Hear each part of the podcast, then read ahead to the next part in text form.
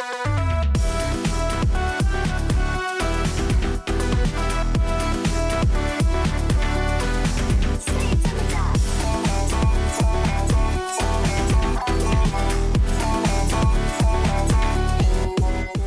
ดีครับยินดีต้อนรับสู่ช่องพอดแคสต์ครับพอดแคสต์ที่พูดถึงวงการไอดอลในมุมมองของการทำการตลาดแล้วก็การทำคอนเทนต์นะครับ EP นี้จะพูดถึง BNK48 Digital Life from Home นะครับ แต่ว่า จะบอกว่าชื่อมันไม่ได้แปลกใหม่อะไรเลย แต่ว่าด้วยเนื้อหาของเดือนกันยายนที่ตอนนี้ผมกำลังอัดพอดแคสต์ EP นี้อยู่ครับ มันดูน่าสนใจมากๆ จนแบบ ผมรู้สึกว่าเออน,น่าจะหยิบมาพูดคุยกันนะครับ แล้วก็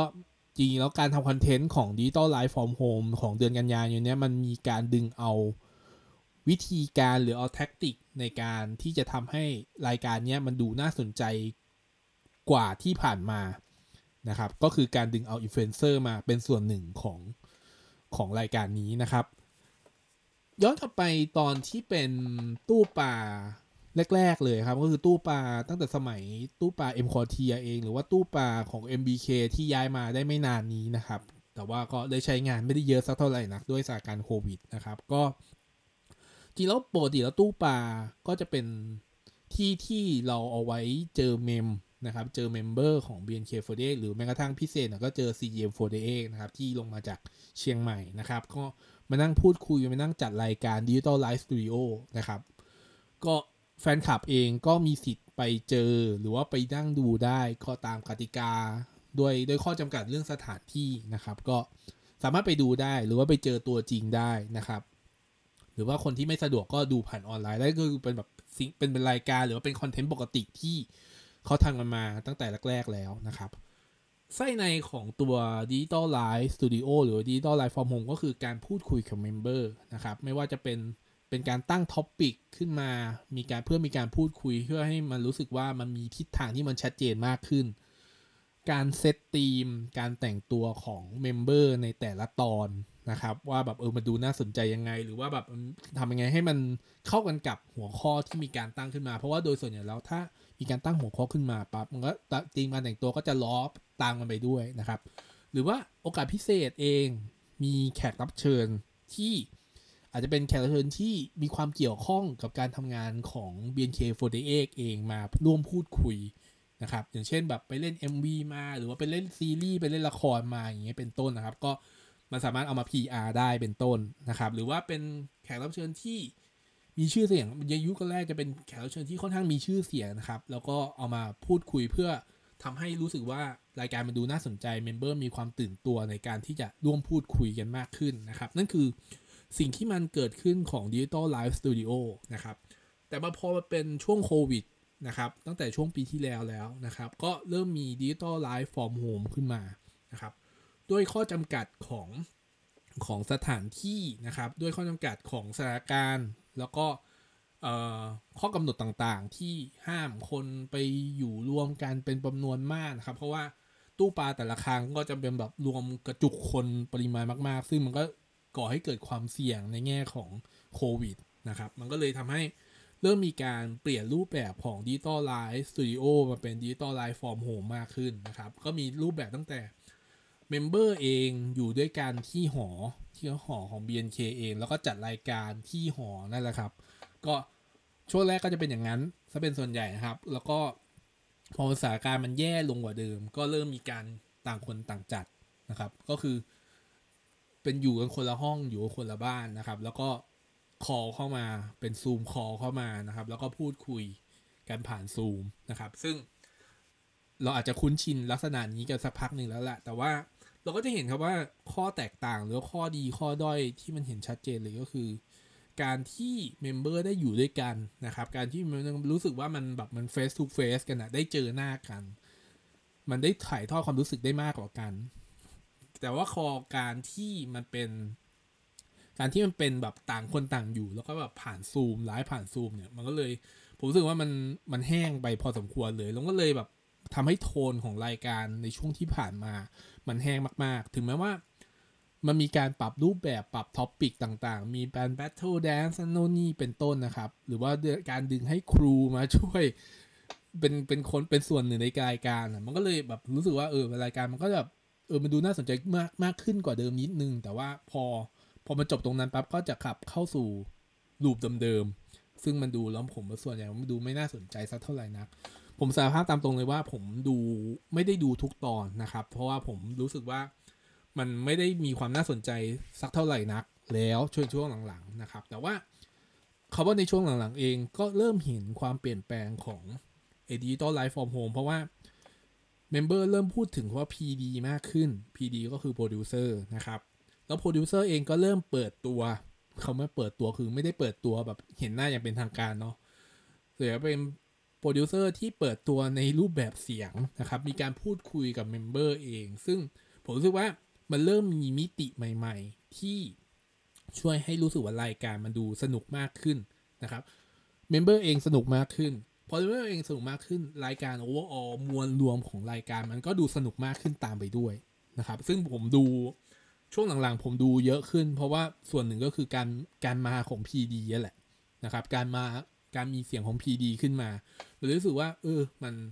มันช่วยให้รายการมันดูมีอะไรที่มากกว่าการที่เมมเบอร์พูดคุยกันเองนะครับ คราวนี้พอมาถึงสาระสำคัญหรือหัวข้อหลักของของอันเนี้ยที่ผมจะพูดก็คือว่าของเดือนกันยายนเนี่ยครับ มีการประกาศขึ้นมาว่าจะมี Digital Life from Home Special คำว่า Special ก็คือการมีแขกรับเชิญมา แต่ว่าแขกรับเชิญที่ มีการเลือกขึ้นมาหรือมีการประกาศขึ้นมา ผมว่ามันดูน่าสนใจมากๆเลยนะ ถึงแม้ว่าบางท่านเองผมก็จะไม่รู้จักเลยก็ตามนะครับ หรือว่าผมไม่ได้ติดตามแบบอย่างเป็นอย่างใกล้ชิดนะครับเอ่อมีการกำหนดอย่างชัดเจนเลยครับว่าทุกๆวันพุธของเดือนกันยายนจะมีแขกรับเชิญนะครับ ซึ่งพุธที่ 8 กันยายนก็จะมีแก๊งทางรับทราโปรดักชันซึ่ง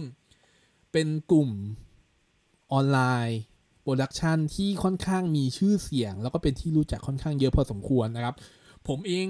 ผมติดตามตั้งแต่ตั้งแต่สมัย VR s o นะครับ ก็พอมาเป็นยุคนี้ก็คือมีการ transform มาเป็นรับทราบโปรดักชันนะครับ ซึ่งผมก็ดูบางคอนเทนต์นะครับ เพราะว่ามันอาจอันอาจจะไม่ใช่ท้ายผมซะทีเดียวแต่ว่าถ้ามุมมองของเมมเบอร์เองเมมเบอร์เองรู้จักอยู่แล้วแหละเพราะว่ามันเป็นแบบอะไรที่มันใกล้ ใกล้กับเขานะครับด้วย topic ด้วยหัวข้อด้วยเรื่องที่ทางรับทราบ Production เขาทำขึ้นมานะครับ นั่นคือสิ่งที่ดูน่าสนใจในพุธแรกนะครับในพุธแรกของของของรายการตัว Digital Live From Home นะครับสัปดาห์ต่อไปก็มีเป็นอีกท่านหนึ่งนะครับ ซึ่งผมสารภาพเลยครับผมไม่รู้จักนะครับได้ยินเป็นครั้งแรกก็คือครูติวอังกฤษนะครับติวอังกฤษออนไลน์นะครับ ส่วนใหญ่แล้ว member เองก็ยังอยู่ในยังอยู่ในในช่วงเรียนกันอยู่นะครับ ดังนั้นอะผมมองว่าครูดิวเองก็น่าจะมีส่วนหนึ่งอันนี้ผมเดาล้วนๆเลยนะว่า น่าจะเป็นที่รู้จักของ member เองอยู่แล้วด้วยครับ เป็นส่วนหนึ่ง ถึงแม้ว่าผมลองไปดูในใน Facebook ของครูดิวเอง อาจจะไม่ได้มีไม่ได้มี fanbase แบบถึงแบบหกหลักก็ตาม แต่ว่าผมดูลักษณะการทำคอนเทนต์ ของครูดิวเอง ผมดูน่าสนใจมาก ๆ เลย แล้วผมรู้สึกว่าผมอยากจะดูต่อนะครับ ก็เป็นคอนเทนต์สอนภาษาอังกฤษล้วนๆเลยครับ แล้วก็จริงแล้วมันก็มีหลาย ๆ เพจ หลาย ๆ คนเนาะว่าแบบเออทำแบบคอนเทนต์สอนภาษาอังกฤษ แต่ว่าผมรู้สึกว่าครูดิวเองจากจากผมผมผมดูจากตามเนื้อของคอนเทนต์นะว่า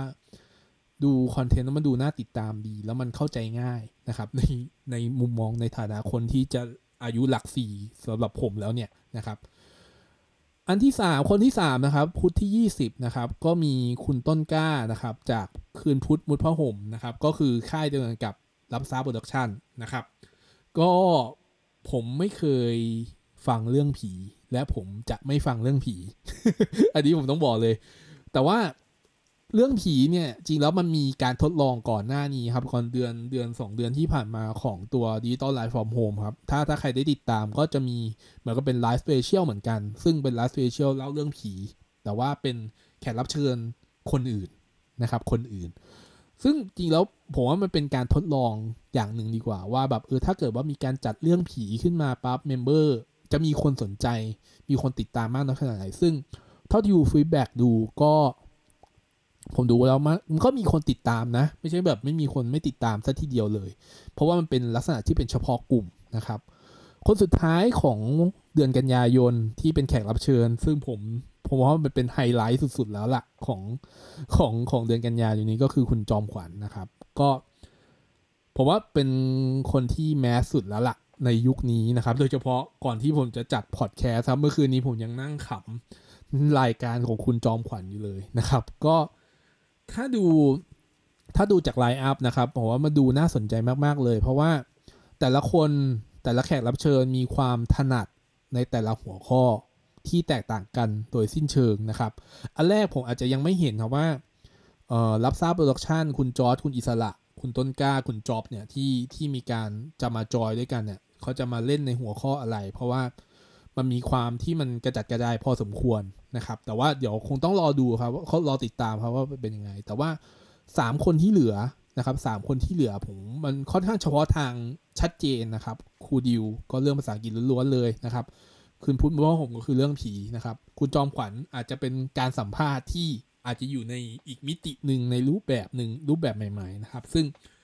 ผมดูแล้วมันดูน่าสนใจมากๆเลยสำหรับ 3 คนหลัง แต่ว่าคนแรกผมก็ยังน่าสนใจเหมือนไม่แตกต่างกันนะเพราะแต่ว่าแค่ว่าเรายังไม่รู้ว่า topic มันจะออกมาเป็นรูปแบบไหนนะครับ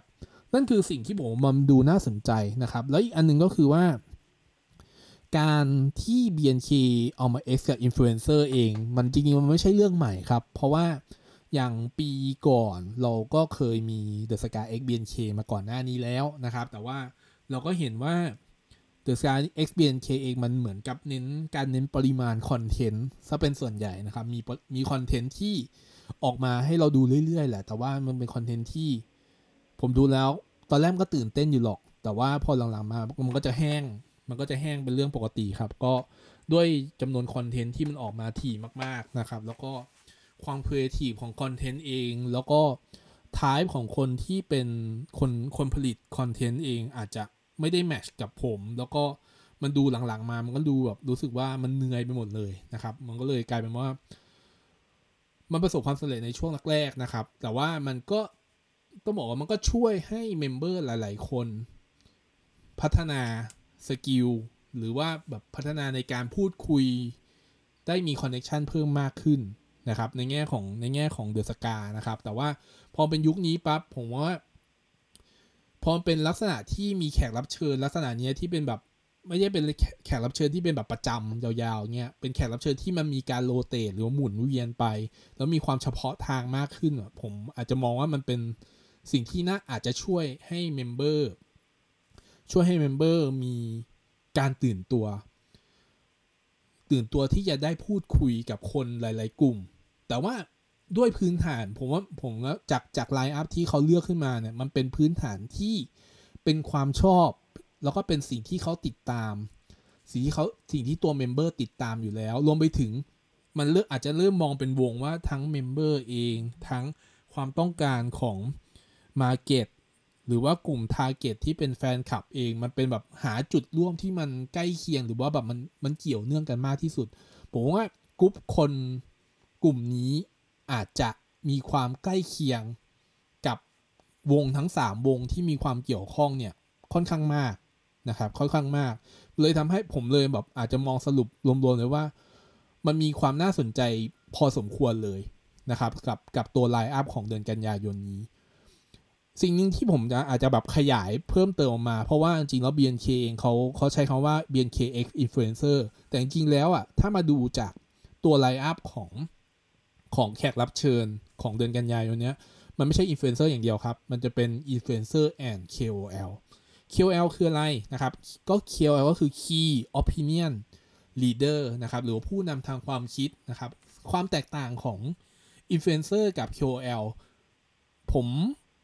แยกเป็นข้อๆ ไม่ได้สักขนาดนั้น แต่ว่าผมแบบจิ้มจิ้มสิ่งที่มันแตกต่างได้ชัดเจนมากๆเลยก็คือ KOL ก็คือ เป็นคนที่มีความเชี่ยวชาญเฉพาะด้านนะครับ มีความความเชี่ยวชาญเฉพาะด้านนั้นจิ้มไปเลย อย่างเช่นอะอย่างครูดิวอังกฤษเนี่ยคือ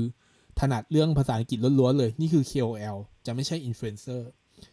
อินฟลูเอนเซอร์จะมีความกว้างกว่าของของความดังความ mass นะครับ ความดังความ mass อย่างรับทราบโปรดักชันจริงแล้วมันอยู่ก้ามกึ่งระหว่างอินฟลูเอนเซอร์กับ KOL นะ แต่ว่าถ้าแบบเขารวมตัวกัน ผมมองว่าเขาเป็นอินฟลูเอนเซอร์มีอิทธิพลบางสิ่งบางอย่างแน่ ๆ เลย แต่ว่าเอ่อถ้ามองเป็นครูดิวเอง ผมมองว่าเป็น KOL แบบชัดเจนมากๆเอ่อ คืนพุทธเมื่อพ่อห่มคุณต้นกล้าที่เป็นส่วนหนึ่งของรับทราบโปรดักชันก็เป็น KOL ในแง่ของเรื่องผีโดยเฉพาะ หรือคุณจอมขวัญเองเป็น K ผมจริงเขาเรียกทั้งเป็น KOL ทั้งทั้งอินฟลูเอนเซอร์ครับ จริงมันก็คือก้ากึ่งกันครับ มันแบบเส้นบางๆ มากๆ แต่คุณจอมขวัญมีอิทธิพลมากๆ ในแง่ของลักษณะการสัมภาษณ์ การพูดคุยเรื่องของข่าว นั่นคือเป็น KOL นะครับเป็น KOL แต่ว่าเขาก็ยังมีความ เป็นอินฟลูเอนเซอร์ด้วยเพราะว่าเขาเขาเข้ากับคนกลุ่มคนได้หลากหลายมากมากๆครับ คือพูดถึงคุณจอมขวัญปั๊บคนจะนึกถึงข่าว คนนึกถึงการสัมภาษณ์ แต่ว่าคนส่วนใหญ่ก็จะรู้จักคล้ายๆกับคุณสรยุทธ์นี่เป็นต้นนะครับ อันนี้ผมจะอาจจะแบบยกยกมาให้เห็นภาพชัดมากขึ้นกว่าเดิมนะครับ แต่ว่าทั้งในทั้งหมดทั้งมวลนะครับ ผมมองว่าตัว Digital Live from Home ของ ของเดือนกันยายนเนี้ยที่มีการเลือกเอาอินฟลูเอนเซอร์มานะครับมาช่วยทำให้รู้สึกว่ารายการมันดูไม่ได้ราบเรียบเหมือนกับเมื่อก่อน ผมรู้สึกมันมันอาจจะมองว่านี่คือ tactic tactic ใหม่ที่มันไม่ได้มองว่าเป็นแท็กติกที่จะต้องแบบผูกปิ่นโตยาวๆ เหมือนกับ The Sky X BNK แต่ว่าเราสามารถเลือกที่จะทำอะไรอย่างนี้ได้ ในช่วงเวลาที่มันยังเป็นอย่างนี้อยู่ ในช่วงเวลาที่เรายังไม่สามารถออกกองได้แบบชัดเจนขนาดนั้น ผมอาจจะมองไปถึงว่าถ้าเกิดว่ากลุ่มคนกลุ่มเนี้ยเราได้แบบมาเจอกันจริง ๆ มันจะรู้สึกสนุกขนาดไหน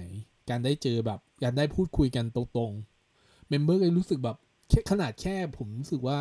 การได้ member จะเจอการที่ member จะได้เจอคุณจอมขวัญเนี่ย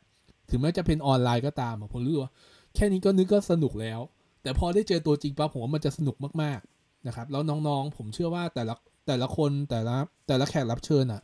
จะช่วยให้ skill หรือว่าวิธีการหรือวิธีการพัฒนาเงี้ยมันเอ่อสิ่งที่ member จะได้พัฒนามันผมเชื่อว่ามันจะดีขึ้นกว่ากว่าการที่ member ได้พูดคุยกันเองนะครับการที่ได้ member ได้คุยกันเอง ซึ่ง มันเป็นสิ่งที่ผมผมอาจจะรอดูแล้วล่ะว่ามันจะเป็นยังไงยกเว้นคุณต้นกล้าเรื่องผีหัวหัวเด็ดตีนขาดยังไง ผมก็จะไม่ฟังนะครับ อันนี้ผมต้องขออภัยด้วยเพราะว่าผมผมเป็นคนไม่เสพ content เกี่ยวกับผีอยู่แล้วนะครับ นั่นคือ EP นี้นะครับ เกี่ยวกับ Digital Live from Home นะครับ แต่ว่าจริงๆแล้วผมแอบมีแถมนิดนึง เพราะว่าเพิ่งมีประกาศของทาง CM เองเพราะว่า CM เองก็มีการทำคอนเทนต์เรื่อยๆอยู่แล้ว แต่ว่า CMM ก็เริ่มคอนเทนต์ก็เริ่ม ผ่วลงเรื่อยๆนะครับแผ่วลงเรื่อยๆ อาจจะด้วยลักษณะที่เป็น format เดิมๆที่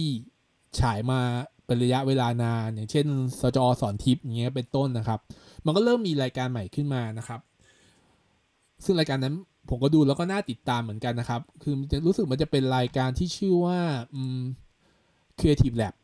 แค่ว่า Creative Lab ผมผมยังชอบพูดบ่อยๆ ในหลาย ๆ EP ว่า CEM เองชอบอะไรที่มันครีเอทีฟมากๆเลยนะครับแต่ดังนั้นนะมันเป็นรายการที่มันดูน่าสนใจมากๆนะครับว่าจะเป็นยังไง ก็อาจจะต้องลองติดตามทั้งของ BNK เองของ CGM เองนะครับ ก็ EP น่าจะมีเท่านี้ครับ แต่ว่าอย่างที่บอกครับว่าคอนเทนต์มันสามารถที่จะทำให้ดูน่าสนใจได้เรื่อยๆ แต่ว่า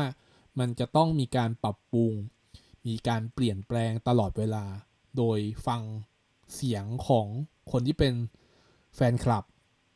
นะครับฟังเสียงของเป็นแฟนคลับว่าเขาต้องการอะไร หรือว่าดูสถานการณ์ณตอนนั้นว่ามันมีอะไรบ้างที่มันเป็นประเด็นที่ดูน่าสนใจบ้างนะครับ ก็ไว้ติดตาม EP หน้านะครับ ขอบคุณสำหรับการติดตามครับ สวัสดีครับ